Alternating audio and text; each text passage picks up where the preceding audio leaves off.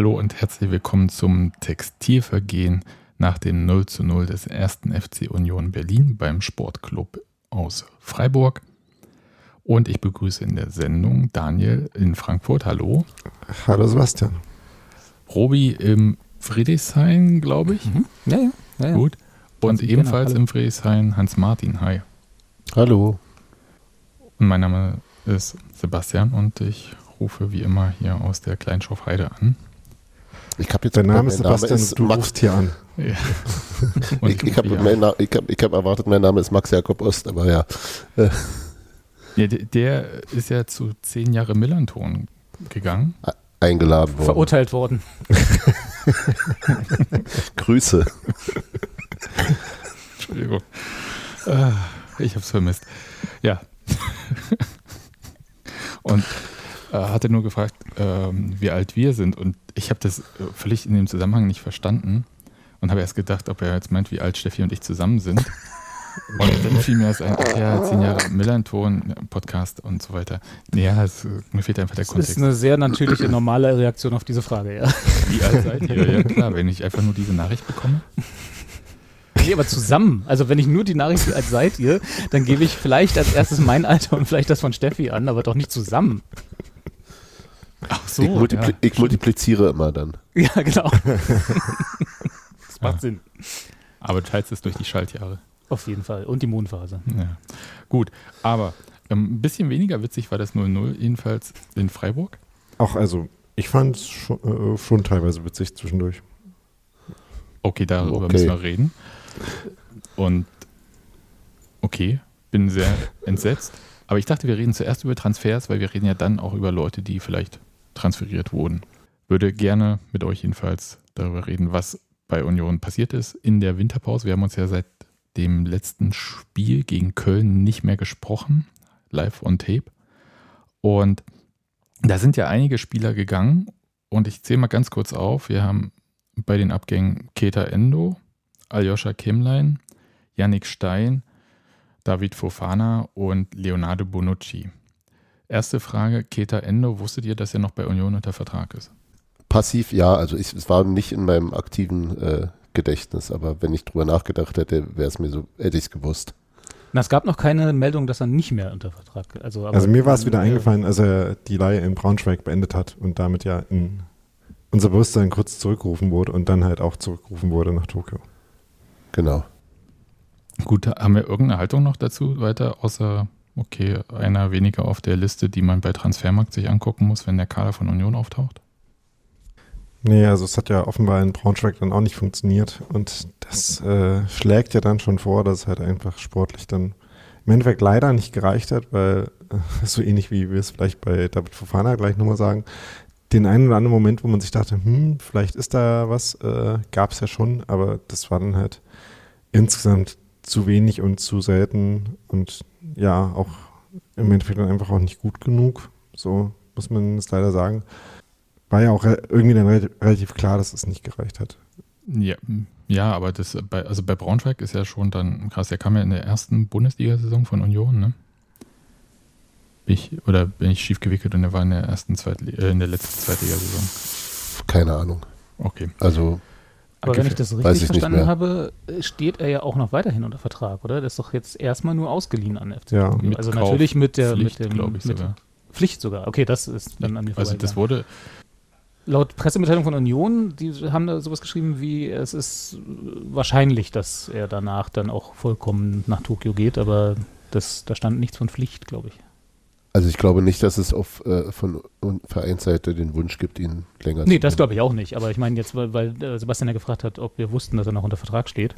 Deswegen war ich jetzt kurzzeitig irritiert, weil, da, soweit ich das mitgekriegt habe, steht er auch noch weiterhin unter Vertrag. Ja, das, das stimmt. Ähm, also er ist auf jeden Fall jetzt erstmal noch ausgeliehen, was dann da vertraglich geregelt ist. Ich weiß nicht, ob das überhaupt bekannt ist quasi. Aber fest steht, Vermutlich nicht. Die, was das angestrebt ist, dass er jetzt nicht nochmal umziehen muss. Ja, ist ja auch immer ein Hin und Her. Ja. Auf jeden Fall Japan, also Tokio Braunschweig ist auf jeden Fall eine Strecke. 27.07.20 kam er zu uns. Achso. Aber der war auch erst ausgeliehen und dann verpflichtet. Genau, fest, ne? genau, genau. Na gut, können wir mal einen Haken wahrscheinlich hintermachen. Aljoscha Kemmlein ist zum FC St. Pauli gewechselt. Das fand ich ehrlich gesagt ein bisschen interessanter. Also gar nicht, äh, dass er jetzt irgendwie gewechselt ist, also auch ausgeliehen für die Rückrunde, weil ich glaube, damit hatte man schon ein bisschen gerechnet. Aber mit FC St. Pauli hat man erstmals, glaube ich, einen Nachwuchsspieler bei einem ambitionierten Zweitligisten, wie man so schön sagt, untergebracht. Also mhm. nicht VSG als Klinik oder sowas. Oder Braunschweig. Oder Braunschweig zweite Mannschaft oder so. Meinst du Schalke? Hm. Nee, aber ja, mit den Nachwuchsspielern, ja, tatsächlich das erste Mal, ja, ja, ja. Hm? Aber das klingt ja eigentlich, also wenn er da Spielzeit bekommt, ist es ja, glaube ich, ein ganz guter Deal. Für, für im Idealfall alle Seiten. Ja, hatte ich mich tatsächlich gefreut, fand ich gut.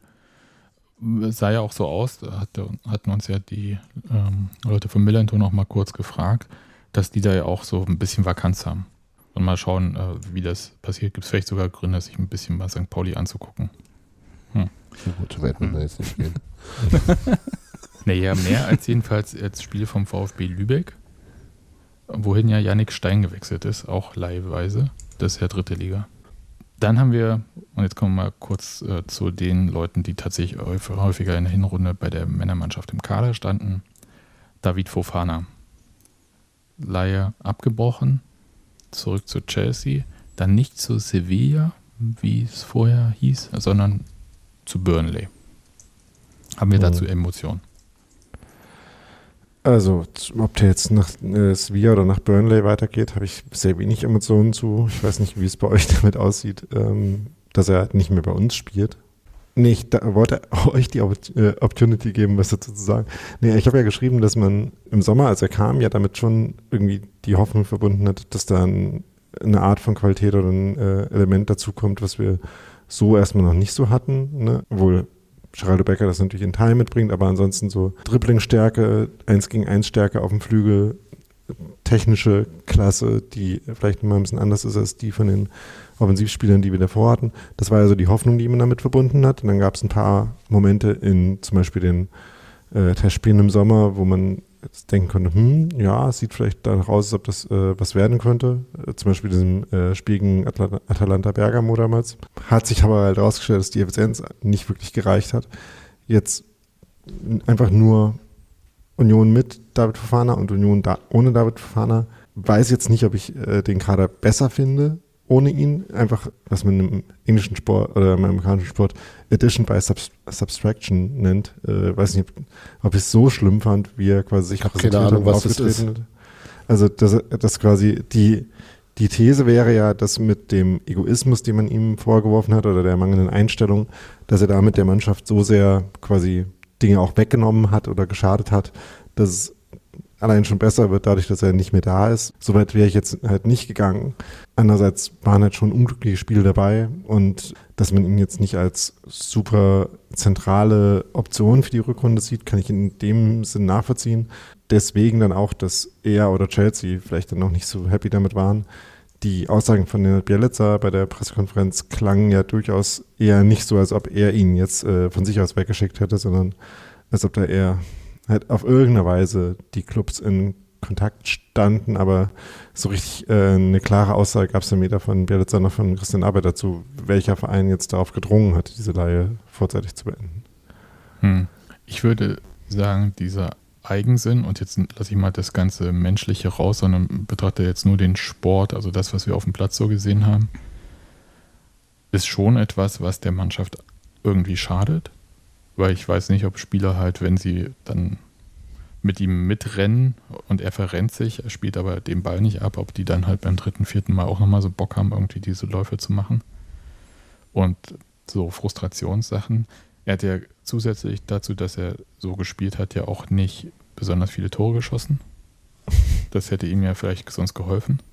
Und deswegen würde ich sagen, kein Spieler, über den ich noch in fünf Jahren viel nachdenken werde, glaube ich. Und welcher Club da jetzt irgendwie den Fofana ins Rollen gebracht hat, jetzt beim Transfer, weiß ich nicht. Kann mir aber schon vorstellen, dass auch Union das gewollt hat. Ob Bielice damit jetzt glücklich oder unglücklich ist, weiß nicht. Er wird genauso wie wir im Sommer gesehen haben, der hat unfassbares Potenzial. Das hat er auch nach dem Köln-Spiel ja nochmal gesagt. Das, aber dass er halt auch sehr an sich arbeiten müsste, um ein guter Spieler zu sein. Weil das Potenzial und das Talent alleine das halt nicht machen. Und ich glaube, den Glauben daran hatte man bei Union insgesamt nicht mehr. Bielica wird ihn nicht lange genug kennengelernt haben, um sich da eine endgültige Meinung zu bilden. Und ich glaube, dass jeder Trainer, jede Trainerin am Anfang denkt, ja, ich kriege diese Person auf jeden Fall hin. Aber ich glaube, Union ist jetzt nicht unglücklich damit, dass David Fofana gegangen ist. Ja, würde ich auch so denken. Und vermutlich er auch nicht über die Maßen. Ja, ich bin da relativ emotionsarm. Ich glaube nicht, dass er, also wenn er das sich so weiter behält, dass er irgendwo außer in einer deutlich schwächeren Liga irgendwie äh, ein Spieler sein wird, der auf viele Einsätze kommt. Ja, ja, bessere Entscheidungsfindung könnte man es ja auch nennen. Also um, um, also du bist ja, hast ja schon versucht, vom, von, von dem charakterlichen Zuschreibung wegzukommen. Aber auf der anderen Seite stehen dann natürlich auch diese zwei Suspensionen oder zwei verschiedenen Trainer, die sprechen auch eine gewisse Sprache. Also es könnte schon da Zusammenhänge geben. Ja, ja, insgesamt. Ich habe ich hab halt ihn auch in diesen Testspielen nicht gesehen, in denen ihn alle so toll fanden. Also so, da war ja wirklich große Begeisterung äh, und ich war sehr neugierig auf ihn dann.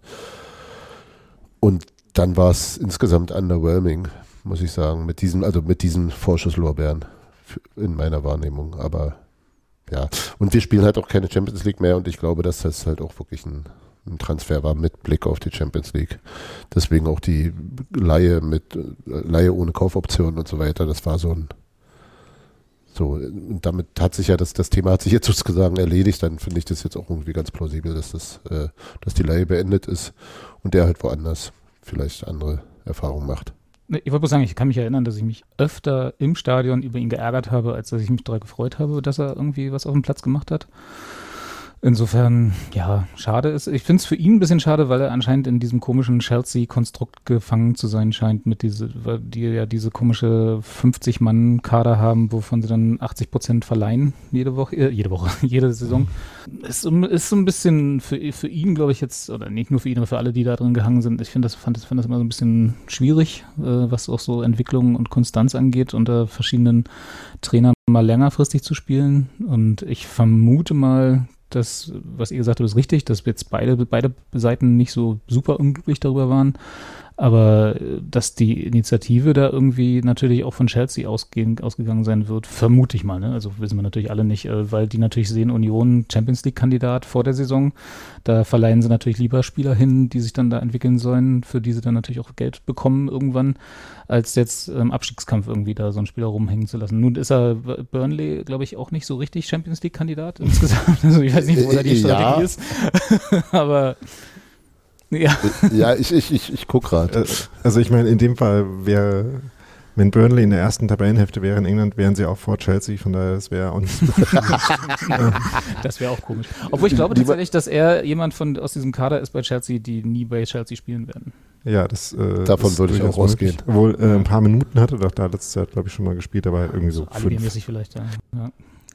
Ja, ich weiß gar nicht, ob ihn das äh, so viel ausmachen würde, wenn Union jetzt nicht so erfolgreich wäre, wenn er da irgendwie eine signifikante Rolle nee, spielen ihn vielleicht würde. nicht, aber Chelsea. Also die, der, ja, genau, der, nee, meine ich auch. Also äh, genau, ich glaube, also Chelsea wäre auch im Zweifel damit zufrieden, wenn er irgendwo ähm, viel spielen würde oder so, äh, glaube ich. Na, ich glaube schon, dass diese, dieser Teil ihres Kaders ist für die schon Investitionen, also rein finanziell. Ne? Also da, die wollen halt viele Spieler in Europa unterbringen und dann irgendwann teuer verkaufen. Ja. Aber schau doch mal, schau doch mal, wo, ähm, was ja durchaus ein ähnliches Konstrukt ist, Taiwo Avoni damals überall gespielt hat. Der war bei, bei oh, ähm, ähm, beim FSV Frankfurt, wenn ich mich recht hm. erinnere. Also, hm. hm. Nee, mein. Das ist. Doch. Nee, beides. auch, auch. Beides. Wie, der war beim FSV Frankfurt? Ja. ja da, da, ich weiß, da könnte sinnvolle Info Information stehen, aber stattdessen. Bevor er dann zu Neck Nijmegen und äh, Excelsior Muskron ausgeliehen war oh, und wow. KA Gent. Ja, genau. Oh, das war ja auch eine Zeit, da hat uns der FSV Frankfurt vielleicht noch wehgetan. Eben, das war 2015, 16 für alle, die zuhören. Da war Taiwo Avoni auch noch nicht so besonders alt, sondern ja. 18, jetzt 17, noch nicht. 18. Ja. Allerdings ist, ist Fofana auch erst am 1.1.23 zu Chelsea gekommen für eine Ablöse von 12 Millionen. Also da haben sie ein bisschen, also tatsächlich schon Geld in die Hand genommen. Insofern wollen mhm. sie vielleicht den doch höher zielen mit ihm. Kann auch sein. Ja, ich Wer weiß. sagen, wenn er jetzt äh, für den Bundesliga 12. irgendwie zehn Tore geschossen hätte. Die Saison äh, wäre wahrscheinlich da auch schon irgendwie Marktwertsteigerung, um es mal so ja. zu sagen, äh, drin gewesen oder vorgekommen. Von daher ist das, glaube ich, trotzdem nicht das äh, Entscheidende. Aber natürlich, wenn er sich in der Champions League hätte präsentieren können, wäre das natürlich äh, nochmal eine größere Bühne für genau ja. das gewesen. Aber die, die Bühne gab es ja, konnte er halt auch nicht so richtig nutzen. Mhm. Na doch, er hat immerhin eins, eins unserer Tore geschossen. Ja, ein Tor. Ja. Ja. Ja, aber ein wichtiges. Ja. ja. Ja, gut, aber nicht mehr unser Thema. Nee, nee ich wollte ich wollt sagen, ich finde es halt schade, wenn man ja, irgendwie als Spieler in so einem System mehr oder weniger gefangen ist. Ja, absolut, grauenvoll. verliehen wird. Ja. Und auch da ja wieder hat man ja bei Taiwo eben auch gesehen, was es ausmacht, wenn, wenn, wenn er diesem Zirkus mal entrunden ist und wenn ja. er mal irgendwo ist, wo er, wo er sich zu Hause fühlen kann oder angekommen fühlen kann zumindest. Ja. Ich wollte nochmal kurz darauf eingehen, dass ich nachgerechnet habe, Robi. 80 mhm. Prozent von 50 Spielern sind 40 Spieler und ich glaube, Chelsea ist so schlecht, weil sie nur mit 10 Spielern spielen. Ich glaube auch. Die haben, das, die haben sich da verrechnet im, im ja, ein bisschen. also Taschenrechner. Ne? Genau. Aber es, ich finde es gut, dass du die wichtigen Sachen kontrollierst. Das ja, wirklich, ja. Fact-Check Ja, ja. ich bin hier ein wichtiges Korrektiv. Ja, ja, das ja. ist eines deiner, eine deiner Rollen, ja. Okay, und dann hätten wir noch äh, Leonardo Bonucci, der erst ganz lange einem Club treu geblieben ist, um jetzt relativ schnell zwei Clubs hintereinander im Ausland zu besuchen. Also erst Union und jetzt ist er zu Fenerbahce gewechselt. Ich finde es fast ein bisschen schade, ehrlich gesagt, weil ich den, äh, ich den irgendwie mochte. So als, als, als Typen. Der, der, also ich, ich war so ein bisschen skeptisch vorher, also mit der Vita, dass der zu uns kommt, ist das jetzt so alterner Profi und ich hatte schon den Eindruck, dass der sich sehr, sehr reingehängt hat, sehr professionell war. Damals, als dieses während des Champions League Spiels das Gerücht aufkam, dass er sofort wieder zurück will, äh, hat er das ja auch sehr, sehr, sehr professionell äh, kommuniziert, alles dazu, dass, dass er sich eine gelbe Karte von der Bank holt in einem in der Champions League war nicht sehr klug, aber zeigt mir immerhin, dass er da mitgefiebert hat und voll dabei war.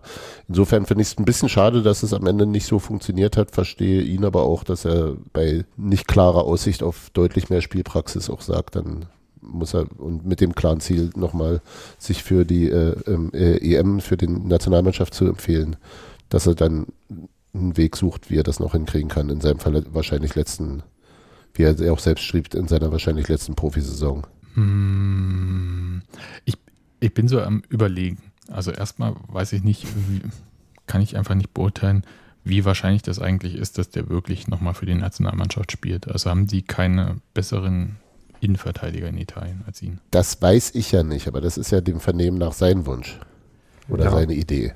Und das kann sich ja manchmal nicht überschneiden, wie man das selber die Chancen einschätzt und wie die. Stimmt, Maxi Arnold denkt ja auch, er sei ein Nationalspieler. Ich möchte auch für die Nationalmannschaft spielen. Echt? Nee, möchte ich nicht. Einziger Stress. Für die Mannschaft.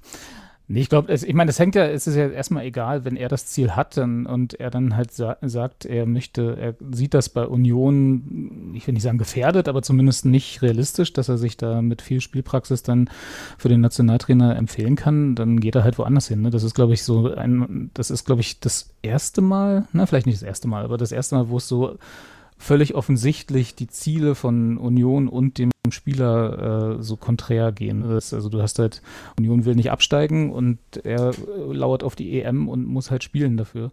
Was mich so ein bisschen verwirrt hat, war, dass... Das ist ja nicht per se konträr übrigens. Das stimmt, das ist richtig, aber in dieser Saison ist es, ist es nicht ganz so. Naja, es, Union setzt, setzt nicht vornehmlich auf ihn, indem nicht absteigen richtig, wollen. Genau, ja, ja.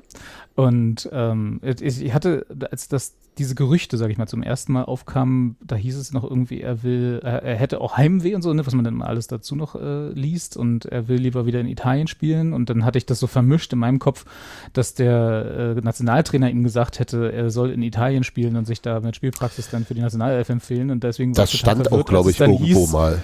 Als es dann hieß, er geht zu Fenerbahce, das war dann so, hm, das ist ja jetzt eher wenig Italien, aber gut, dann soll das halt so sein. Also ich glaube, da ist wirklich einfach die, äh, das, das Ziel des Spielers ist nicht äh, bei Union zu erreichen und dann kann man ihm da auch keine Steine in den Weg legen, oder? Ja, ich meine, das hat halt sportlich ja auch nicht so richtig funktioniert, auch von beiden Seiten nicht. Also es ist ja jetzt nicht so, dass, äh, ne, das gibt ja einen Grund dafür, dass er auch nicht gespielt hat. Das war ja nicht äh, böse Absicht, sondern auch, dass die Auftritte halt nur so mittelüberzeugend waren teilweise. Ach naja, ich fand ihn jetzt aber auch nicht, also so, da nahm er sich mit anderen auch nicht viel. Ja. Das ist richtig.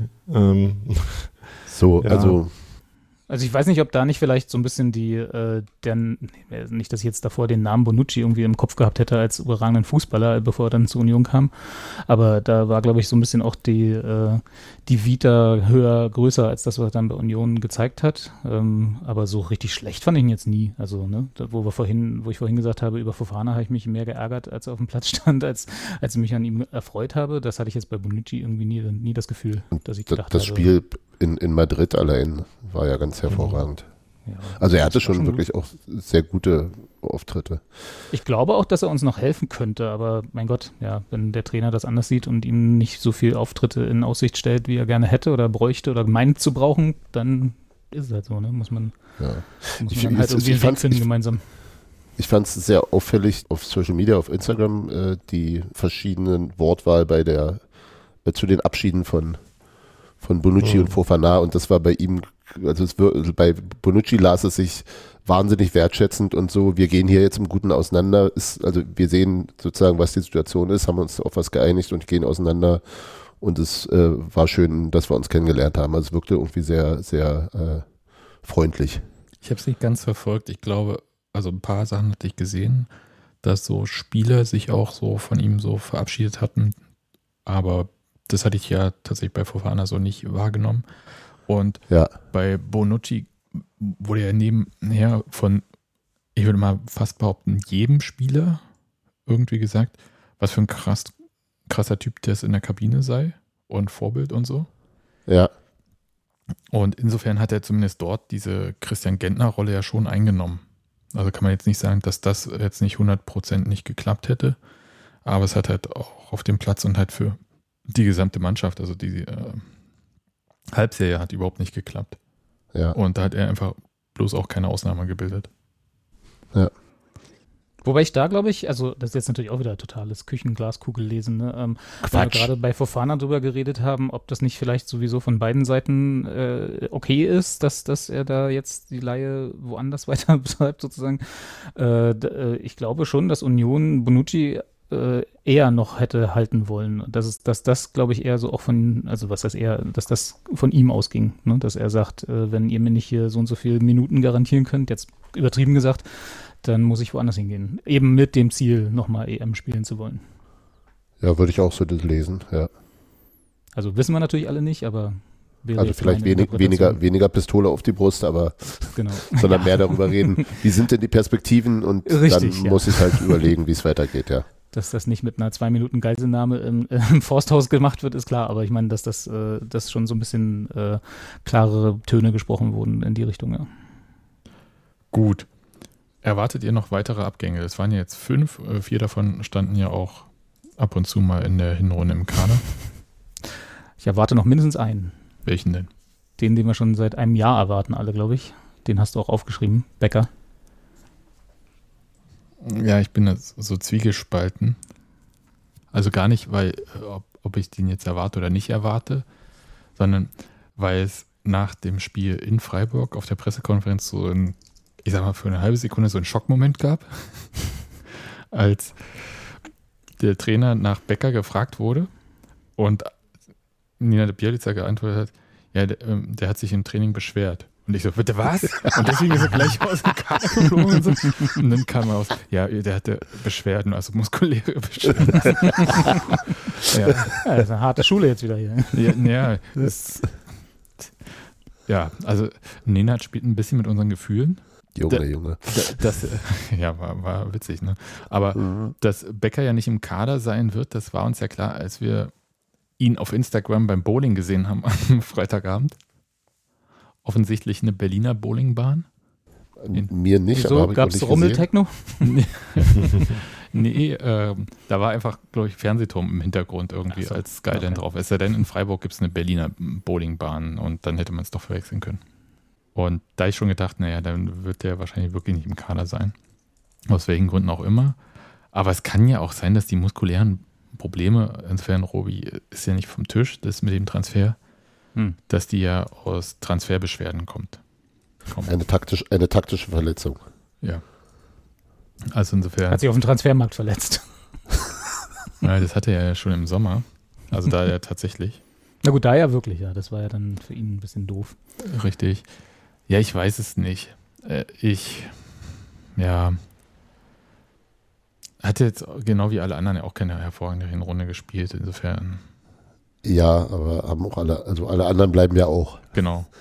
Insofern. Ja, gehen nicht alle weg. Ich, ich, ich, ich, ich bleibe bei, bei Geraldo bei dem, was ich äh, nach dem, was nach dem Köln-Spiel, beim letzten ja. Mal, als wir über, über genau. die Perspektiven geredet haben, ich bleibe dabei, dass ich ihn lieber halten würde und nochmal in guter Form sehen möchte. Ihn und die also, Klasse möchtest du halten ihn und die Klasse mit ihm halten und ich halt, weil glaube weiterhin, dass wir halten uns alle. einer der einer der Spieler mit dem ähm, mit dem größten Potenzial ist bei uns und jemand, der auch einfach was reinbringt, was kein anderer unser Spieler hat. Okay. Ich, ich würde ihn lieber behalten, als jetzt irgendwie, keine Ahnung, was du jetzt gerade noch kriegst nach der Hinrunde. Das wird ja auch nicht mehr wahnsinnig viel sein.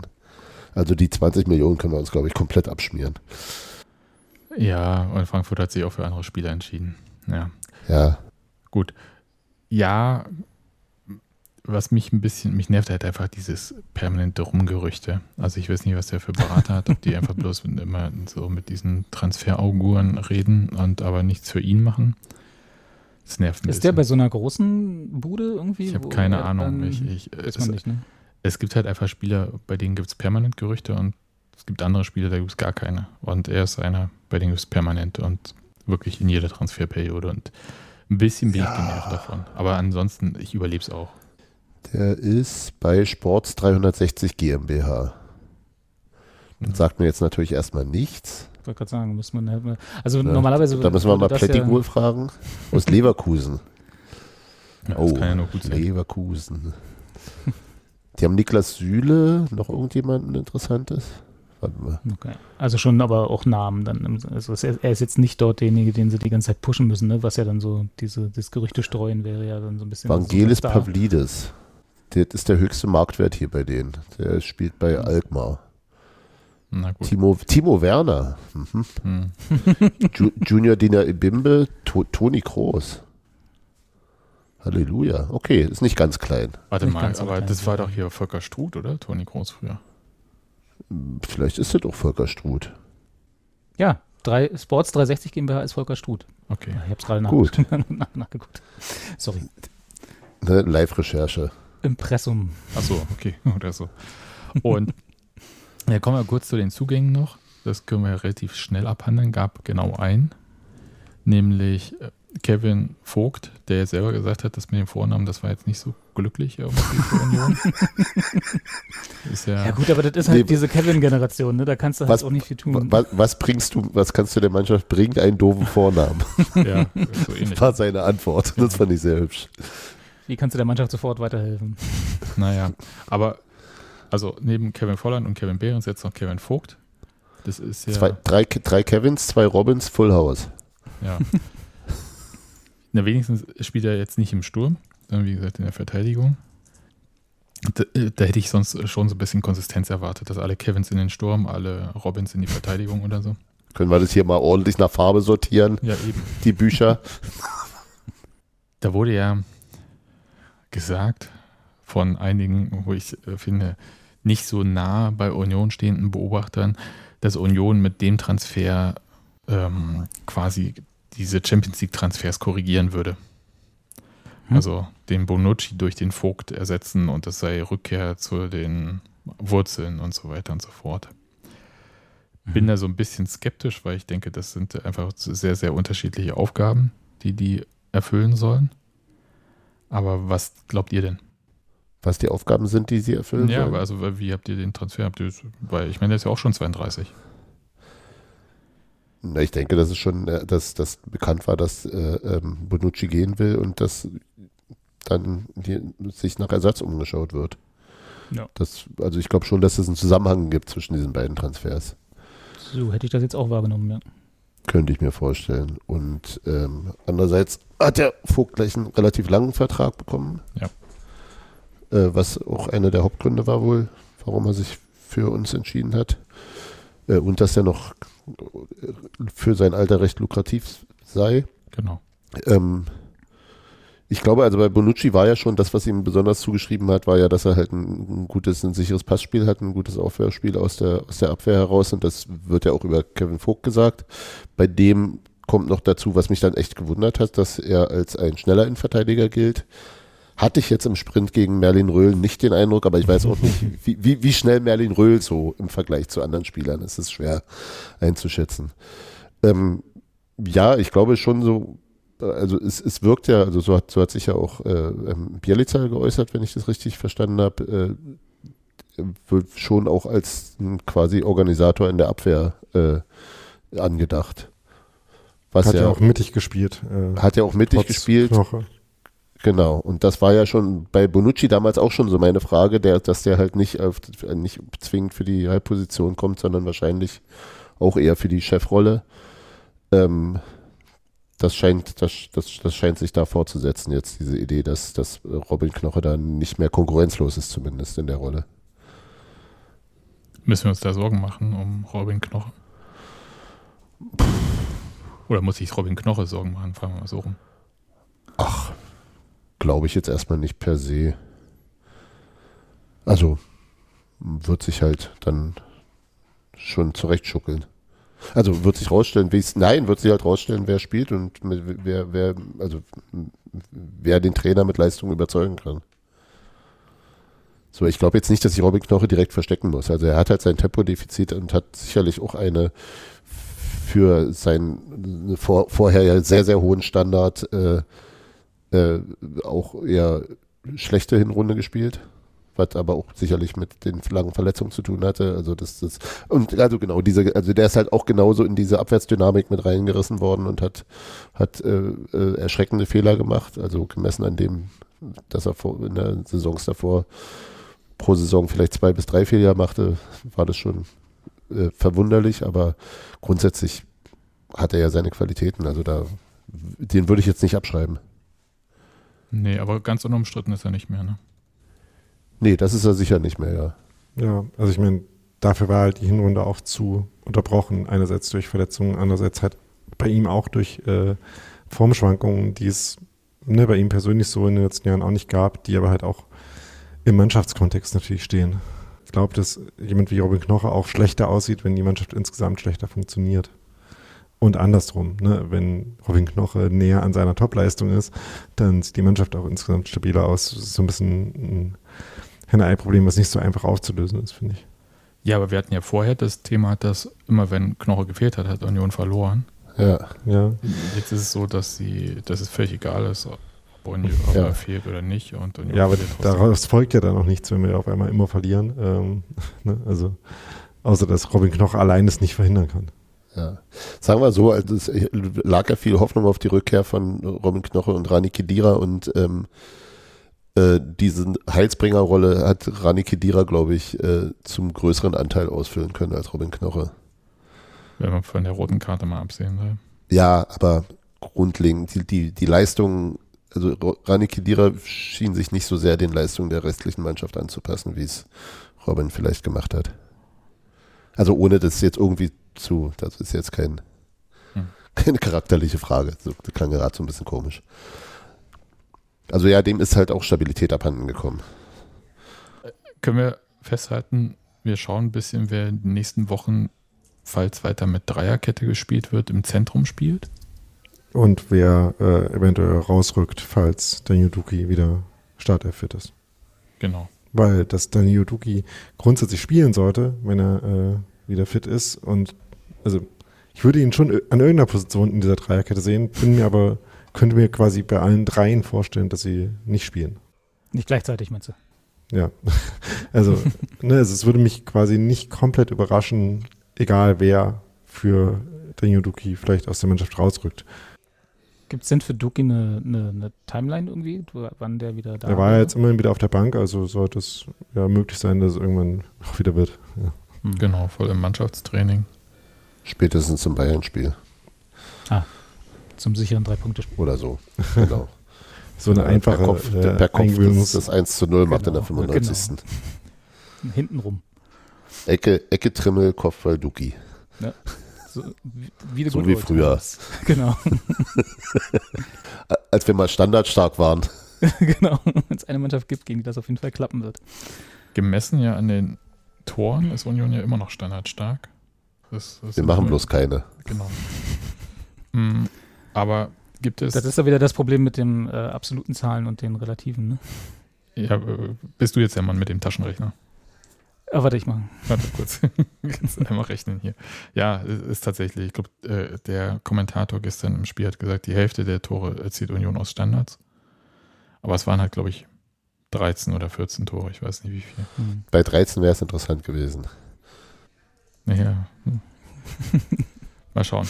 Und wir hatten, also okay, nicht wir, ich hatte mir gewünscht, dass einfach Transferperiode beginnt, 2. Januar, bam, bam, bam, eine Pressemitteilung nach der anderen, 3. Januar, alle trainieren mit und äh, Und 4. Januar Deadline, fertig. Ja, und äh, wir, wir, können es alle wieder hinlegen. Mhm. Aber, Im Winter, glaube ich, schwieriger noch als im Sommer. Ne? Aber es gibt jedenfalls keinen weiteren Spieler außer Kevin Vogt bisher.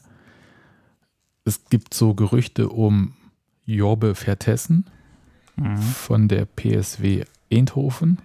Ich habe wohl nochmal darauf hingewiesen, das heißt die PSW. Ja. Hast du darauf hingewiesen? Nee, ich wurde. Dann wurde er. Weil er es falsch gemacht hat, natürlich. natürlich, natürlich. falsch gemacht. nee, natürlich so wurde er deswegen darauf ne? hingewiesen. Ne? Also wirklich. Ja, der will auch mal kurz Hausbesuch machen. Aber nee, der, der hat aber am Wochenende zumindest mal kurzzeitig auf dem Platz gestanden für die PSW. Ja. Mhm. Aber PSW Inside auf Twitter schreibt heute, dass das wahrscheinlich sein letztes Spiel für die PSW Mit einem Bild von der Stadion gewesen Ja, mhm. ja. ja dann, äh, Jetzt komm du. Das ist schlagender Beweis. Das ist quasi die Bestätigung. Ja. Der bestätigt es erst, wenn es Union irgendwie postet und der mittrainiert.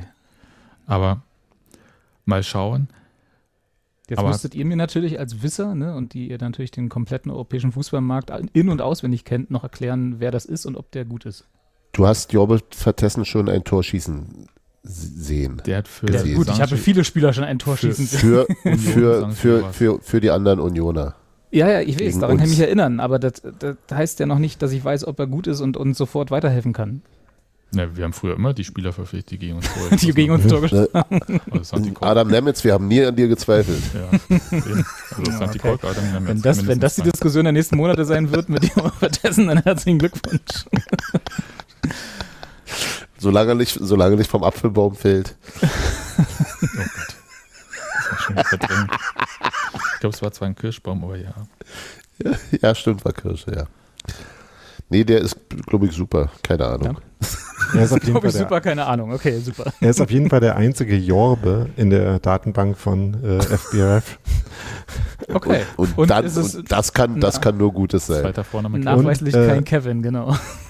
Und ich muss sagen, also äh, ne, ihr erlebt gerade live, wie ich äh, recherchiere. Also so ähm, wie vorhin auch. Der ist ja hier geführt als Stürmer, so insgesamt und hat da auf jeden Fall relativ herausragende Werte erstmal. Mhm. Aber eher so, eher so Flügelstürmer, ne? wenn ich das richtig verstanden habe. Das ist möglich, ja, also ne, ist ja ein, nicht Striker, sondern Forward. Also ne, das sind ja meistens dann eher so Flügelangreifer und keine äh, Nummer 9 Stürmer.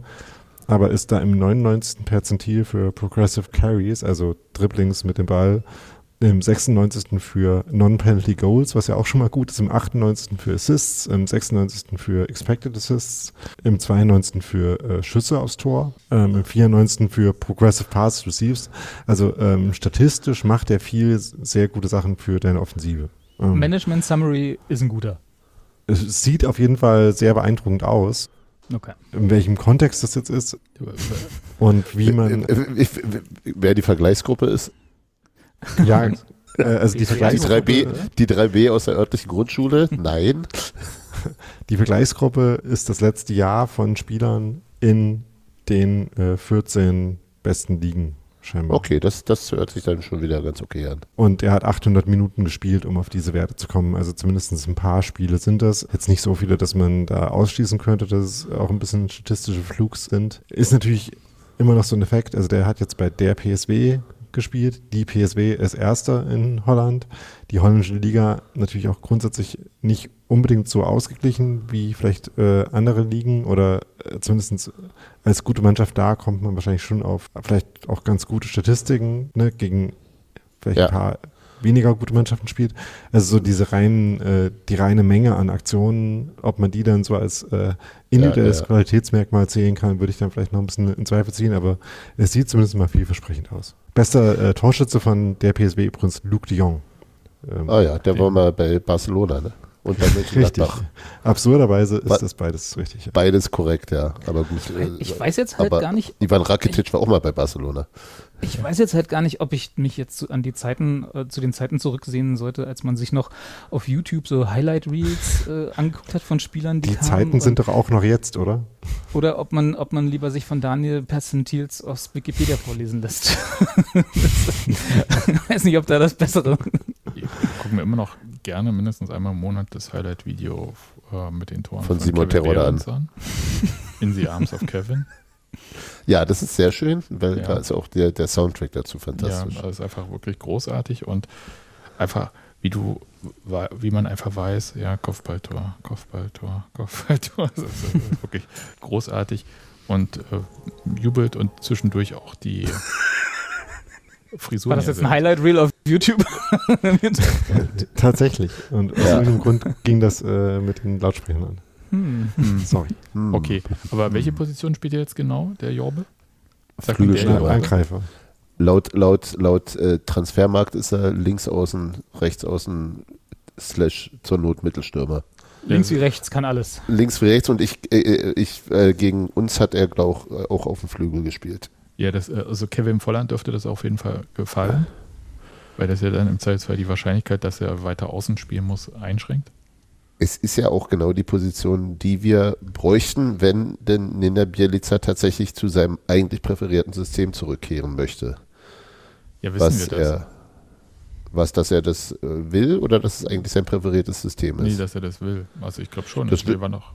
Also das, das, das, das, wissen sie aber nicht sicher, aber es ist, wurde ja, in, wie Till äh, ganz richtig auf Twitter schrieb, aus, aus quasi Mangel an, an Spielern im, im, also Mangel an offensiven Spiel, Flügelspielern oder Flügelspielern generell äh, jetzt gegen Freiburg darauf verzichtet. Also oder zumindest wird es ein Grund gewesen sein, dass wir halt noch nicht den Kader dafür haben, das dauerhaft zu spielen. Also weil dann, halt, wie wir ja schon hatten, auf der linken Seite für jede Position nur einer da ist, äh, also für, die, für den linken Verteidiger und den linken Offensiven, also dass sich Robin Gosens und äh, äh, Jérôme Roussillon quasi die, das Personal für zwei Positionen sind und dahinter erstmal nicht so wirklich viel sich aufdrängt. Insofern könnte ich mir vorstellen, dass äh, wir durchaus äh, äh, Flügelspieler Offensive vor allem verpflichten wollen. Und nur ein oder mehr? Ja, oder einen linken Verteidiger halt vielleicht noch, dass, dass Gosens für vorne frei ist. Mhm. Also dass der auf der Alles Position noch im halt Winter jetzt? Ja. Oder halt nicht und dann mit Dreierkette weiterspielen. Spannend. Ich würde sagen, gut, dass wir diese Entscheidung nicht treffen müssen. Naja, das hast du. ja. Mit meinen Perzentilen nicht. Äh, das, ja, also, das ne, kann nur ja. was werden. Ne? Team Vertessen ist übrigens die Beraterfirma von Jorbe Vertessen. Also Mutti. Vermutlich. ja, da ist nicht Toni Groß auch Klient. Nee, auch das nicht Berater. Das, das Mama, hier hat Toni angerufen, kannst du den auch verteidigen? Der Volker war ja. doof zu ihm. Transferfenster ist noch bis 1. Februar, oder? 31. Januar, ja. 31, oder ja, okay. Also es muss am 31. fertig werden, glaube ich. Mhm. Ja, und dass da irgendwas passiert. Ja, dass da irgendwas passieren muss, ähm, ist, glaube ich, schon relativ klar, weil es halt ne, an Flügelstürmern tatsächlich jetzt nur Becker und Hollerbach gibt eigentlich. Ne, Kaufmann eventuell noch. Aber würde sagen, das ist auf jeden Fall erstmal zu dünn. Bei The Athletic haben sie letztens, haben sie letztens auch Brandon Aronson als Winger bezeichnet. Mhm. Das fand ich ein bisschen, bisschen der, auch seltsam, ehrlich gesagt. Der kam ja. ja. jetzt eher übers offensive Mittelfeld, da schon offensiv ja. ne, gegen Freiburg. Äh, können wir ja so langsam vielleicht auch Richtung Spiel äh, gehen. Ne, wurde da auch in die Spitze geschickt, aber ja. Äh, als ja, ich fand es ich fand's auch seltsam, ja. Da nur eine Frage und dann reden wir wirklich über dieses hervorragende 0 zu 0 in Freiburg, weil alle sind wirklich scharf drauf und wollen unbedingt drüber reden. Die erste Halbzeit hat es mir besonders angetan. Ja, warte kurz. Äh, ich habe auch noch zwei Stunden eingeplant, äh, aber nur kurz. Mittelstürmer. Seht ihr, dass da noch jemand kommt oder nicht? Also, weil zumindest gerüchteweise wird ja Peter Musa reingeworfen. Ich denke halt so, mhm. Wird der reingeworfen, weil man den kennt und der schon mal bei Union war? Oder was gibt es da irgendwie Substanz? Schwer zu sagen. Also, da, frag, da, fragst du jetzt die mit dem Inside-Track in alle Transfersituationen. Nee, weil gleichzeitig der KSC auch Interesse hatte, angeblich äh, Mikkel Kaufmann zurückzuholen. Ja, aber wir wissen doch da auch nicht mehr als du. So okay, insgesamt. Aber äh, Fantasie, ja, ja. Robert. Gut, dann kommen wir einfach zu dem 0 zu 0 in Freiburg und können da direkt mal in diese Aufstellung gehen. Ihr habt ja gesagt, Dreierkette statt Viererkette. Wahrscheinlich, weil nicht genug Personal da war, um dann halt auch meinetwegen Wechsel oder so ähm, durchführen zu können. Oder war es auch so, dass man sagen kann, dass man da ein bisschen auch auf Freiburg reagiert hat? Kann halt beides sein, oder? Weiß ich nicht, ich habe die PK jetzt nicht, äh, nicht mehr zu Ende sehen können, ob, ob äh, Bielitzer sich dazu geäußert hat. Da wurde nicht danach gefragt. Okay. Also jedenfalls nicht, ja. dass ich mich erinnern kann. Ja, ich, ich war ein bisschen überrascht tatsächlich, aber ja, keine Ahnung. Vielleicht ging es um einfach um, um doch erstmal größere defensive Stabilität, weil Auswärtsspiel Freiburg jetzt auch nicht ganz schlecht. Auch wenn sie nicht mehr so, so die Saison spielen wie letztes Jahr, aber. Tun wir auch nicht. In der Tat, in der Tat. Ich hatte ein bisschen drüber nachgedacht, dass da Kaufmann statt Behrens startet. Letzten Endes, also wie gesagt, beim Training bin ich nicht dabei gewesen und Behrens war ja nun nicht sehr glücklich in den letzten Spielen mit seinen Torchancen und Kaufmann hatte, als er reinkam, gleich ein Tor gemacht. Kann man schon mal machen. Aber wenn wir uns die erste Halbzeit jetzt so anschauen, könnt ihr mir sagen, was der Offensivplan von Union gewesen ist? Nein. Also ich hatte, ich war ja vor Ort und habe deswegen vor allem auch Fahnen gesehen, äh, abgesehen von der ersten, von den ersten zwölf Minuten, in denen wieder äh, Boykott war, um fortgesetzt gegen den Investoreneinstieg äh, in der DFL, der DFL zu, äh, zu protestieren. Abgesehen davon habe ich festgestellt, dass ich irgendwie mich nicht so sehr geärgert habe über das Spiel wie andere Leute ähm, oder es nicht so aktiv scheiße fand, obwohl ich keinen Offensivplan gesehen habe und habe dann festgestellt, dass es offenbar daran lag, dass meine ähm, Erwartungen Unionsspiele jetzt äh, doch durch diese äh, Saison radikal gesunken sind und ich mich quasi jedes Mal freue, wenn der Ball überhaupt in die richtige Richtung auf dem Spielfeld, also nach vorne fliegt. Oh, oh, oh Daniel, da, Daniel, ich glaube, das, das, da, da ist aber auch äh, Stadion, Stadionatmosphärenverklärung bei, weil ich bin mir relativ sicher, hättest du es im Fernsehen gesehen, hättest du dich über die erste Halbzeit doch auch mit geringen Erwartungen sehr geärgert. Ja, das war schon. Ja, nee, äh, also ich will noch nicht mal sagen, dass ich es äh, gut fand, so, ne? Also ich fand jetzt nicht, dass der Ball besonders oft in die richtige Richtung geflogen wäre. Ne? Aber ich, also. Nee, das, ich äh, meine, dass du es aktiv ja. scheiße gefunden hättest. Ja, das, das, da bin ich mir total sicher, wenn du es vom Fernseher gesehen ja. hättest. Ja, das wollte ich auch nicht in Abrede stellen, aber also es war auf jeden Fall eher so ein Durchhalten und hoffen, dass da halt irgendwie, irgendwie vielleicht nur Null rauskommt. Also ist für mehr als auch mit Atmosphäre und so weiter nicht gereicht. Ja, ja. Es war relativ, ich fand es halt sehr, also ich konnte es nicht genau erkennen, was die Idee war, was, was man, wenn überhaupt sah, waren halt irgendwie Bälle, die weit aus der Abwehr geschlagen wurden, aber häufig auch meistens eher unsauber. Und es war relativ erschreckend. Es gab so eine Phase, da, äh, ähm, da ist Freiburg noch nicht mal diesen noch nicht mal rausgerückt auf die auf die Innenverteidiger, sondern haben halt nur so ein bisschen mit nicht so riesigem Aufwand die Passwege ins Mittelfeld zugestellt und dann war wirklich alles vorbei, was Spielaufbau anging. Dann wurde der Ball äh, wirklich so hintenrum scheiß beziehungsweise U des Todes gespielt, also bis zu den Außenverteidigern äh, und dann immer wieder zurück, immer wieder zu Kevin Vogt, der eine fantastische Passquote hatte, wie mein äh, englischer Kommentator äh, sagte und ihn über den grünen Klee lobte, aber das ist natürlich auch nicht sonderlich schwierig, wenn du ohne Druck zwischen Innenverteidiger hin und her spielst. Und dann kam irgendwann ein langer Ball, der meist nicht gut war, häufig schlecht verarbeitet wurde, ganz schlechtes Nachrückverhalten, zweite Bälle nicht äh, aufgenommen. Ähm, das ja, war wirklich, wirklich nicht aus. gut. Also äh, Stichwort Ballgewinne irgendwie, wenn da vorne zwei drauflaufen und dann sind da 30 Meter dazwischen oder so. Ja, ja. Das fand ich, also möchte kurz sagen, also Freiburg hat auch das ziemlich gut gespielt, auch nach vorne. So ist nicht. Aber das war von Union wirklich wenig. das, was du gerade angesprochen hast mit dem Spielaufbau. Aber selbst wenn dann ein langer Ball kam, fand ich halt so erster Kontakt häufig unsauber. Kann auch daran liegen, wie gesagt, dass Laufwege und dorthin, wo der Ball kam, das vielleicht auch nicht so abgemacht war. Das wirkte wirklich, als hätten die noch nie miteinander Fußball gespielt, ja. teilweise. War super hm. ernüchternd, fand ich. Dafür, dass wir uns gesagt haben, Gott sei Dank ist ja jetzt erstmal eine kurze Pause und die können sich alle sammeln. Also gesammelt haben sie sich hoffentlich, aber und Kopf frei kriegen und so. Zu mehr war ja auch viel mehr Zeit war nicht irgendwie außer eine normale Trainingswoche vorneweg. War schon ernüchternd, muss ich schon sagen. Und selbst wenn man mit den, wenn man die eigenen Erwartungen sowieso nach dieser Hinrunde weit runtergesetzt hat, also ich glaube, niemand von uns ist irgendwie reingegangen und hat gesagt, wir schießen nach Freiburg aus ihrem Stadion. Bloß, das war ja schlecht muss man. Ich hatte, ich, vom Ergebnis her hatte ich ja vorher mit null Punkten gerechnet, insofern. Aber ja, äh, ähm, ja, genau. Und ich, das war ja irgendwie die Hoffnung, dass sie, was wie du schon sagtest, dass sie, die, die hat man ja dann doch trotz, trotz aller äh, gedämpften Erwartungen hat man ja ein bisschen die Hoffnung, dass sich was durch die Winterpause geändert hat und das wirkte halt nicht so.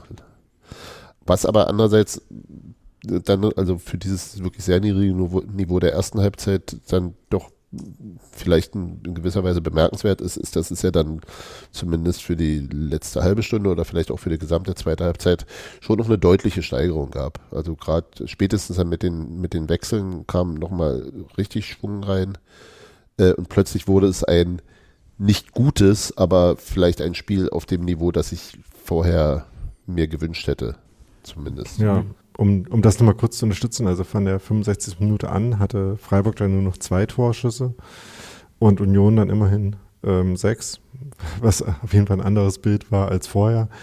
So als überragendes Chancenübergewicht hat sich dann trotzdem nicht angefühlt, auch wenn man in den letzten zehn Minuten schon noch das Gefühl hat, hm, das geht zumindest so weit, äh, so ein bisschen in die Richtung, dass man sich vorstellen könnte, dass da vielleicht sogar ein Tor bei rauskommen könnte. Es gab Kombinationen ja. plötzlich über mehrere Spieler, die so beabsichtigt waren. Das war ja vorher nicht denkbar. Es war wirklich so. Ja. Doch ehrlich. Ja, ich habe es gesehen. Ist es? Ja. Äh, darf ich mal eine Frage stellen, so prinzipiell? Und zwar, äh, bei mir hat sich so der Eindruck aufgedrängt über die Hinrunde, dass Kral als alleiniger Sechser irgendwie der zwar meinetwegen gut gegen den Ball, aber so in Spieleröffnung und so weiter, da kommt er einfach nicht mit. Also mit meinetwegen Qualitäten, die Kedira hat oder so, sich da anbieten, reingehen, irgendwas, keine Ahnung. Ich fand ihn aber auch gegen den Ball in der Hinrunde häufig äh, im Vergleich zu Kedira, wie gesagt, ist ein bisschen unfair, zu, zu, zu unsicher, also zu, zu entscheidungsunsicher äh, auch. So, also das, das, also ich hatte, ich hatte Kral eher auch als ein defensives Problem im Kopf, ehrlich gesagt. Weil die Offensivaktion, ich erinnere mich an, als er in, in Prager reinkam, da war er schon einer der wenigen, die überhaupt noch sinnvoll Bälle nach vorne mhm. getragen, also häufig getragen, weniger gepasst, aber äh, haben. Ich will ihn, wie gesagt, nicht dafür verantwortlich machen, bloß das, dieses quasi U des Todes, was du da beschrieben hast. Da war er ja gar nicht eingebunden. Ja, ja eben. Der, der, stand halt im Deckungsschatten irgendwo. Da kann also, man sich ja auch rausbewegen.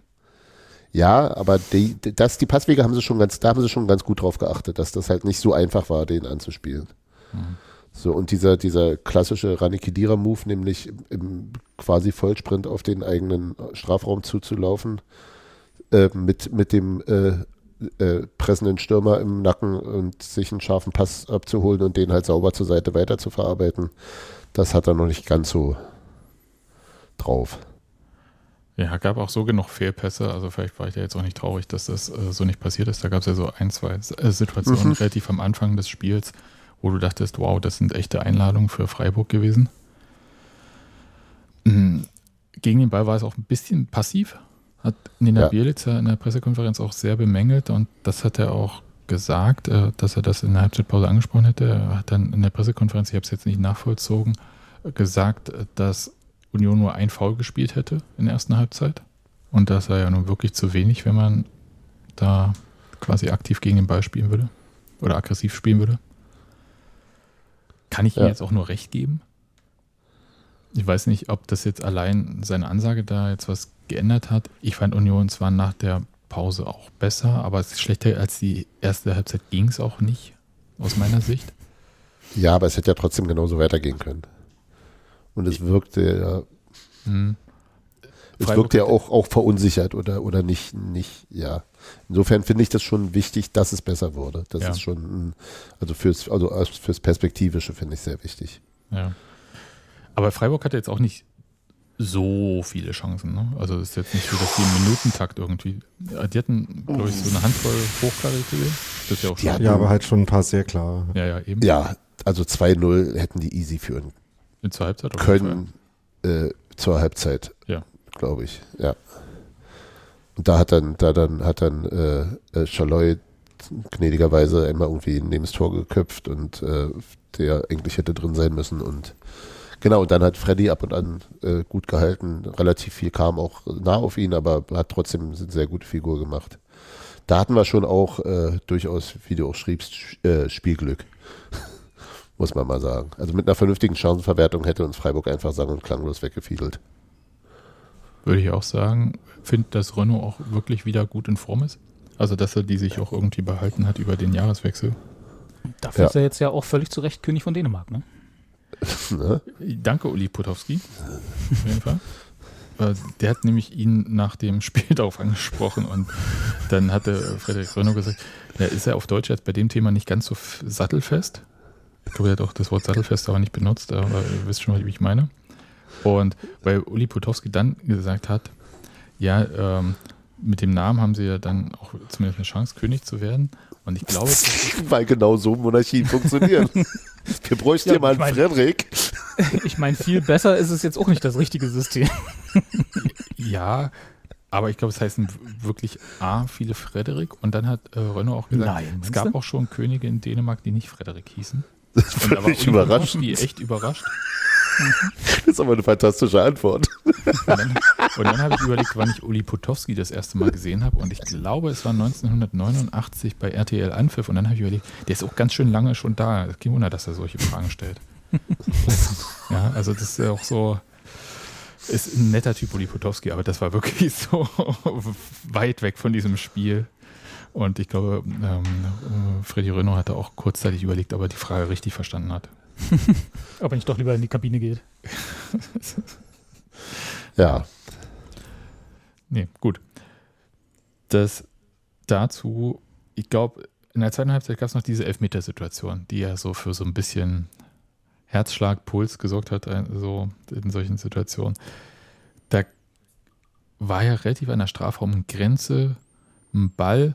Beide Spieler, ich glaube sowohl äh, Salai als auch äh, Joranovic, schauen eigentlich aus dem Strafraum raus und versuchen an den Ball zu kommen. Und der Ball fliegt im hohen Bogen Richtung Mittellinie irgendwo. Oder so, Seiten aus, jedenfalls weit weg Richtung Mittelfeld. Soweit, so gut und Salah lag dann am Boden. Und das wurde dann angehalten, weil der Ball war aus. Und dann hat sich sehr lange, ich glaube, Dingert war der Schiedsrichter, so ans Ohr gefasst. Und wir haben im Fernsehen diese Zeitlupe gesehen. Daniel hat wahrscheinlich gegen den Videobeweis gesungen. Ja. Gut, ganz klar. Und das dauert ja auch ewig. Ich weiß nicht, äh, wie es euch ging, aber es hat ewig gedauert und jede Zeitlupe, die Sky dann gezeigt hatte, da wurde mir irgendwie schlechter, weil ich immer dachte, ja gut, aber den Ball getroffen hat Salah wahrscheinlich schon und Juranovic eher nicht, aber so richtig sicher war ich mir auch nicht. Also habt ihr das irgendwie besser gesehen? Ich glaube, ich glaube, dass äh, Schaloi den Ball gespielt hat und ähm, ganz knapp vor ähm, Juranovic dran war und der ihn dann entsprechend von unten gegen die Fußsohle tritt. Und dass man für sowas theoretisch, also das ist sozusagen, aber nach eben auch 15 Mal hinschauen, äh, sagst du, theoretisch kannst du dafür, dafür vielleicht einen Elfmeter geben ja, weiß ich nicht. Ich weiß nicht, ob wir uns wirklich hätten beschweren können. Andererseits, wenn der Schiedsrichter auf dem Platz das nicht gepfiffen hat, hat er ja auch zunächst nicht, äh, ist es auch nicht falsch, ihn nicht zu geben. Insofern bin ich dann dabei, dass der VR das nicht äh, überstimmen sollte. Das war jetzt keine klare Fehlentscheidung. Nee, aber ich, ich habe die ganze Zeit dann gedacht, wenn die so lange brauchen, dann gucken die, ob ähm, irgendein Frame noch äh, und dann vielleicht beide oder wer hat zuerst mit der Fußspitze doch den Ball auch noch berührt oder so. Das war schwierig. Also war für mich so eine Situation, wo ich gesagt habe, das, da willst du auch einfach gar keine Elfmeter. Ich glaube, Freiburg hat den auch gar nicht gefordert, außer Salai, glaube ich. Ja, ich glaube, der hat sich halt wehgetan. Andererseits, ja. ich meine, wenn es einfach, also zwei Zentimeter der andere Fuß weiter vorne, dann ist es halt einfach äh, drüber gehalten. Also von ihm. Also das ist halt beides schwierig. Meine, meine Überlegung war noch, das gab es unmittelbar davor noch so einen so äh, Zweikampf mit Robin Knoche und ich weiß nicht mehr genau wem. Äh, und da gab es schon so auch so ein bisschen Halten am Oberkörper und Ziehen. Äh, da war, wusste ich nicht, ob, ob äh, ob es da vielleicht äh, noch darum geht, die andere Situation noch mitzubewerten. Ja, aber ich glaube, das ging schon. Da, wie gesagt, äh, Daniel, was wurde im Stadion angezeigt? Äh, irgendwas? Weshalb, was die da checken? Weil da kam halt irgendwann äh, Check und ähm, auch, als das Spiel schon eine Minute weiterging, immer noch keine, wurde das Ergebnis da noch nicht angezeigt. Also ich habe äh, ehrlich gesagt null mitbekommen, was eigentlich passiert ist und hatte kein Gefühl dafür, ob es jetzt einen Grund gibt, Elfmeter zu geben. Ich hatte keine Ahnung, ich hatte auch noch keine Chance, es mir nochmal anzugucken, von daher kann ich dazu genau nichts sagen. Ja. Für mich war es so eine Situation, wo ich gedacht habe, können sie ruhig öfter so machen, wenn es so eine hm, Entscheidung ist. Einfach mal dem Schiedsrichter auf dem Platz vertrauen, weil dann ist es offensichtlich keine klare Fehlentscheidung und dann weiterlaufen lassen. Also hätte ich jetzt auch gesagt, wenn es umgekehrt gewesen wäre. Also irgendjemand von Union wäre da halt, weil das ist so ein sinnlos, also beide gehen ja mit vollem Risiko in diesen Zweikampf rein, so wie du es ja gesagt hast, äh, Hans-Martin. Und dann ist das halt im Zweifelsfall auch mal so die Konsequenz des Ganzen. Ist ja nicht so, dass irgendwer jemanden umgeholzt hat. Ja, das ist halt irgendwie so, auch wenn es natürlich technisch was völlig anderes ist, aber ist wie so ein Pressschlag halt irgendwie. Ja kann halt wehtun, ist doof, wissen aber auch beide und dann, ja, machst halt weiter. Ich habe so ein bisschen die Hoffnung, dass Andras Schäfer fitter wird, mehr spielt. Der hat wirklich, wirklich, wirklich viel Schwung reingebracht, muss man sagen. Ja. Also ganz alleine schon. Das ist einfach auch mit unseren guten Wünschen, mit denen er da immer so reingeht, ne? Ja, und ich glaube, der ist halt auch sehr wenig von dieser ganzen äh, Krisenemotion beleckt, weil er halt nicht dabei war. So. Und, der, und weil er sowieso so ist, wie er ist, der Skobik einfach äh, sehr unbekümmert und spielt sein Zeug und ja. Ja, und natürlich unsere Liebe trägt ihn auch. Ja, würde ich sagen. Also jetzt, ich meine, völlig unironisch. Ja, wenn du dir anguckst, wie der sich, wie der, wie der, wie der strahlt, als er beim, bei welchem Spiel gegen Köln, als er äh, bei jedem Spiel beim Aufwärmen gemacht hat. Ja. Ich glaube, das wird jetzt, bis äh, er irgendwann uns das Herz bricht, wird es so sein. Ja. Ja, also, ja, ein bisschen mehr Bis er nach Kaiserslautern geht. Was? Bis er nach Kaiserslautern geht. Kannst du mal, Ruhi, du bist Nach Kaisers was? Warum? Weil die dann deutscher Meister geworden sind und mhm. wir, wir gegen den Abstieg kämpfen. Okay, aber ich glaube, wir haben dieses Spiel eigentlich abgehandelt. Oder habt ihr irgendwelche Punkte, wo ihr sagt, da müssen wir jetzt unbedingt nochmal drüber sprechen? Wir hätten kurz vor Schluss noch, gewinnen können. Das kann ja, mir wirklich keiner, also wirklich, da raste ich aus. Darf ich jetzt einmal sagen, Leute, das war eine gelungene Kombination, aber es war noch nie mal ein Torschuss. Nee, aber es war, die, die Staffelung im Strafraum war halt nicht dem dem, der Rückgabe oder der Hereingabe entsprechend. Sagen wir es mal so, egal an wem es nun lag. Das Aber war das schon wäre, eine gute das, Chance. Ja. Nee, es kam nicht zur Chance. Es war eine Pre-Chance. oder ja. also, wenn wir anfangen, über sowas zu reden. Also, das ist ja, einfach die Abwesenheit dessen im ganzen Spiel. Nur deswegen kam das überhaupt auf und weil es halt witzig gewesen wäre, irgendwie so in der letzten Sekunde der Nachspielzeit 1 zu 0 zu gewinnen mit quasi keiner Torschance. Das Nein, aber es war. Äh, mach du, Daniel. Nee, das ohne Frage, aber trotzdem war es halt ein Moment, wo das hätte passieren können. Es wäre trotzdem all das gewesen, was du gerade gesagt hast. Das heißt ja nicht, dass es irgendwie ähm, an der Bewertung von dem Spiel an sich was ändert, aber war halt noch ein Moment, der noch passiert ist. Ansonsten hätte ich nur, nur ein paar atmosphärische Anmerkungen. Ja, dann ähm, machen Sie Atmosphäre. Oh, warte, jetzt kommt die Anekdote, oder? genau. oh. nee, weil. Ähm, wir nehmen alle die Kopfhörer ab. Ja. Hey, Skifahren. Das ist jetzt äh, äh sehr fiese Anmoderierung äh, davon. Nee, ich war ja tatsächlich, hatte die günstige Gelegenheit genutzt, vor dem Spiel noch ein bisschen im Schwarzwald Skifahren zu gehen. War übrigens sehr schön. Äh, sehr schönes Wetter dafür, relativ schöner Schnee, zumindest ein bisschen davon. Ja, das war ganz nett. Und dann fährt man ja da so Lift und äh, manchmal, wenn das irgendwie einem sympathisch vorkommt, unterhält man sich dann ja auch. Und dann hatte ich mich mit einer unterhalten, mit der ich da so Schlepplift gefahren bin. Und der erzählt, dass ich in Freiburg zum Fußball gehe. Und dann meinte sie, ach, du bist Union-Fan? Das ist ja witzig, weil ein guter Freund von mir hat ja lange bei Union gespielt. Und da dachte ich so, okay, vielleicht irgendwie Jugendspieler oder so. Und dann redete sie, redete sie aber weiter und sagte, ja, der Krischer. Ähm, stellte sich raus, gute Freundin von Krischer Prömel scheinbar. Da habe ich gesagt, dass sie schöne Grüße bestellen soll. Und äh, wir ihn äh, hat, trotz hat er sich prompt eine rote Karte geholt da, für deine, von deinen schönen Grüßen. trotz seiner, äh, seines jetzigen Hoffenheim-Verbleibs ähm, immer noch äh, gut über ihn zu sprechen sind. Und äh, sie meinte, ja, richtet sie aus. Von daher auch an der Stelle nochmal schöne Grüße da. Und äh, generell ist ja Freiburg, finde ich, immer schon ein verdienter Lebenszeitgewinner des JWD-Pokals und mehrfach tatsächlich auch. Und fahre ich da auch immer sehr gerne hin. Hab in dem Sinn auch nicht verstanden, warum dann anfänglich äh, ja geteilten scheiß DFL-Programm dann noch äh, der Gegner äh, beleidigt wurde. Vor allem, weil, wie ich dann nochmal nachgeschaut habe, weil ich mich gefragt habe, ob das vielleicht der Grund war, Freiburg ja auch gegen den Investoreneinstieg gestimmt hat. Äh, wenn das nicht der Fall gewesen wäre, wenn der Verein äh, dazu gestimmt hätte, hätte ich das noch verstanden, dass man die dann noch ein bisschen beleidigt. Aber nee, äh, war es nicht. Von daher konnte ich das dann auch nicht so komplett nachvollziehen, äh, warum. Ansonsten war das eigentlich wieder ein schöner Freiburg-Ausflug. Abgesehen davon, dass dieses Stadion immer noch seltsam ist, weil es halt äh, immer noch keinen Charakter hat und da immer noch so ein bisschen Baukasten und Baumarktmäßig äh, im Industriegebiet steht. Ja, aber ich glaube, da, da ist so ein neues Graffiti irgendwie äh, zustande gekommen, auf jeden Fall im Stadion. Zu diesem, äh, meinetwegen scheiß SC Freiburg äh, rufen, ich glaube, das ist einfach, ich hätte jetzt beinahe gesagt, schon Tradition, nachdem das ja gegen Köln so hervorragend geklappt hat, dass man einen gemeinsamen Wechselgesang macht, um dann am Ende den anderen doch nochmal eins auszuwischen. Ja, bis jetzt wurde es ja immer so gemacht, dass man danach dann halt nahtlos in äh, Wir sind eure Hauptstadt, ihr Bauern übergegangen ist. War jetzt auch wieder so, aber halt ohne die konkrete ähm, nee, Entschuldigung. Aber, aber, die haben doch, weil gegen Köln war doch um, scheiß DFL, scheiß DFL und dann scheiß FC Köln.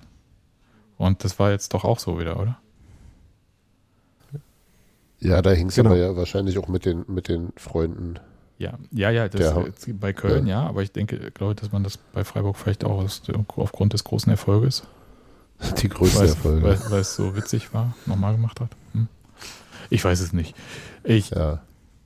Wir hatten das letzte Mal, glaube ich, schon genug darüber gesprochen, äh, dass dieses ja. Gegnerbeleidigen, glaube ich, nicht so unser Ding ist, aber ich hätte ja noch die Frage irgendwie, wie ihr denn den Abstiegskampf jetzt so wahrnehmt insgesamt. Also Union einerseits, aber es ist jetzt auch nicht so, als ob die anderen Mannschaften ganz hervorragend spielen würden.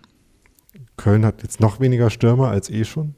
Also Davy Selke, ihre, Ein ihre Lebensversicherung ist jetzt auf unbestimmte Zeit verletzt. Luca Waldschmidt auch. Und sie können niemanden transferieren. Das sieht wirklich, wirklich düster aus für Köln. Und äh, Darmstadt glaube ich jetzt auch nicht wirklich dran, dass die unten rauskommen. Und Mainz scheint ja weiterhin äh, äh, hartnäckig besser zu spielen, als die Ergebnisse sind. Und ähm, das können sie von mir aus auch gern weiter beibehalten. Da können, da können wir ja was dafür tun, nächsten Freitag, glaube ich, ne?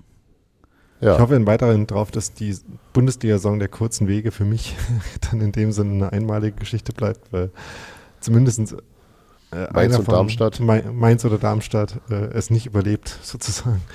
Ähm, so rein tabellenmäßig. Ähm, ja. Und sehe da auch weiterhin schon noch die Möglichkeit für, ähm, also aber nicht, weil Union ähm, jetzt eine grandiose Rückrunde spielt und das alles komplett vergessen macht. Ich glaube, davon gehe ich eher nicht aus.